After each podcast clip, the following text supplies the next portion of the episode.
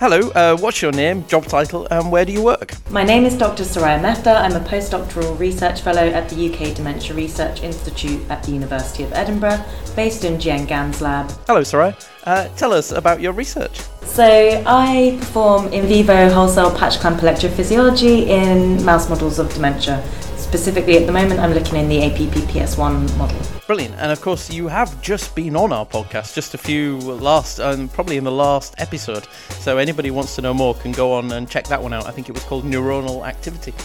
Um, but uh, so, what's exciting in your field at the moment? Um, so, I think what's exciting me in the field at the moment is that there's a lot more research trying to kind of look at how specific neuronal oscillations. So, as um, was mentioned, I work in neuronal activity. So, looking at how neuronal oscillations, well, this is kind of my research, uh, relate to single cell activity and how perhaps, you know, we can look at what things are relating to specific changes in oscillations, which could then relate to changes in behavior it's okay for your research to be the most exciting. In fact, arguably, you could say your research should be the most exciting, right? Uh, so, can you tell us about a time when you've overcome a challenge in your research and how? For anyone who has any idea about electrophysiology, I think that you might hear a lot of swearing if you ever know an electrophysiologist or a lot of frustration. So, I mean, that's always my general challenge is just trying to get the technique to work. And so, there's a lot of technical fine tuning and Actually, I've set up the technique that I'm using twice now, and realistically, that's a big challenge in itself, just setting up a technique from scratch. Um, so, like setting up the, the equipment, set, checking whether things are working or not, etc., etc. Um, and then maybe the experiment that you had planned out really didn't kind of just wasn't feasible, let's say. Or then when you look at the results, they're just completely not what you expected. So um, and I overcame those challenges just by kind of persisting, I guess. So if you keep working at something, normally it works out, or you realize that you've done everything possible and you can't do any more, and it's just not going to work.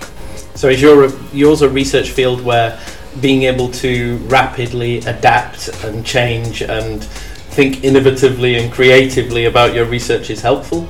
Um, Yes and no. I think stubbornness is quite useful in my field more than rapidly changing and adapting because um, the experiments can take quite a long time, so you need to kind of persist enough to make them, them work. Um, yeah, but also creativity. I think if you can look at a problem in another direction, so even if the experiment that I've planned out isn't exactly as I thought, if I can take some time away from that and then look back at it, then actually sometimes it sorts itself out we're coming towards the end of the ECR day today at the AOU conference. Can you tell us uh, one of your highlights from the day and maybe something you'll be taking away and putting to use? My highlight was playing to your strengths in your career. So they had a range of speakers, and I think the first part of it was just to kind of think about what you are strong at. So we had 10 minutes and we had a list of different questions, and then you could really start to think about yourself and actually how what they were talking about would relate specifically to you. So rather than something where you get a lot of information and it takes you a while to process it, I thought it was quite interesting to actually sit and have to look at this list of questions. So it's kind of like, what are you good at? What do you enjoy? Where are you weak at? Um, and whether you can flip that weakness and make it a strength, and you know what kind of things um, you identify as strengths, and then trying to figure out whether you're using those strengths in your day-to-day life or like in your work and if you're not maybe you can try and realign yourself to make the most of those strengths. Thank you very much. So, thank you